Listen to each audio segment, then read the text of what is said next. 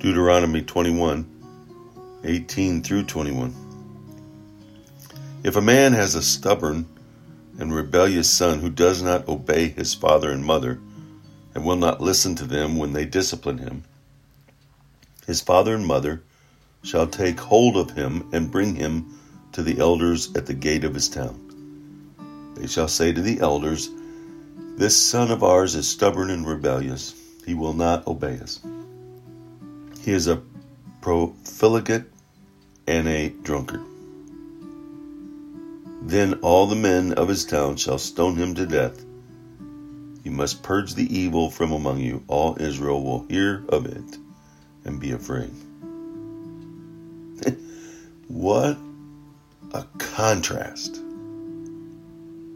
What, what an exact opposite response of Jesus telling the parable of the prodigal son, right? The parable of the lost son. And he's and he's telling this to the to the those around him and, and the Pharisees and the teachers of the, of the law were among the crowd.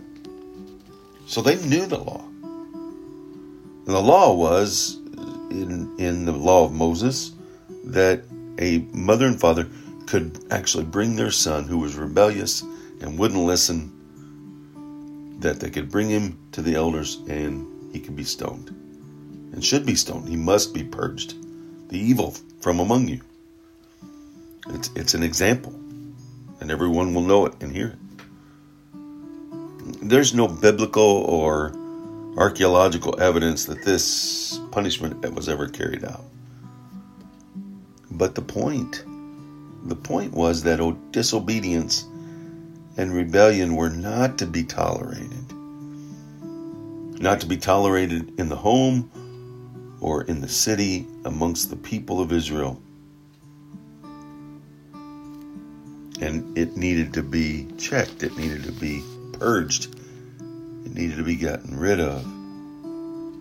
And yet in Luke 15, the response of the son or the response of the father whose son, the youngest son, came to him and said, I want my inheritance and I want it now. And the father didn't talk back. The father gave him what he asked. Here you go, son. Here's one third of my estate for you. What's our response when we're asked, when we have difficulties and struggles and someone's not paying attention, someone's not listening to us, and we want to take them to the gate and stone them. Yet Jesus, full of grace and truth, explains the response we should have.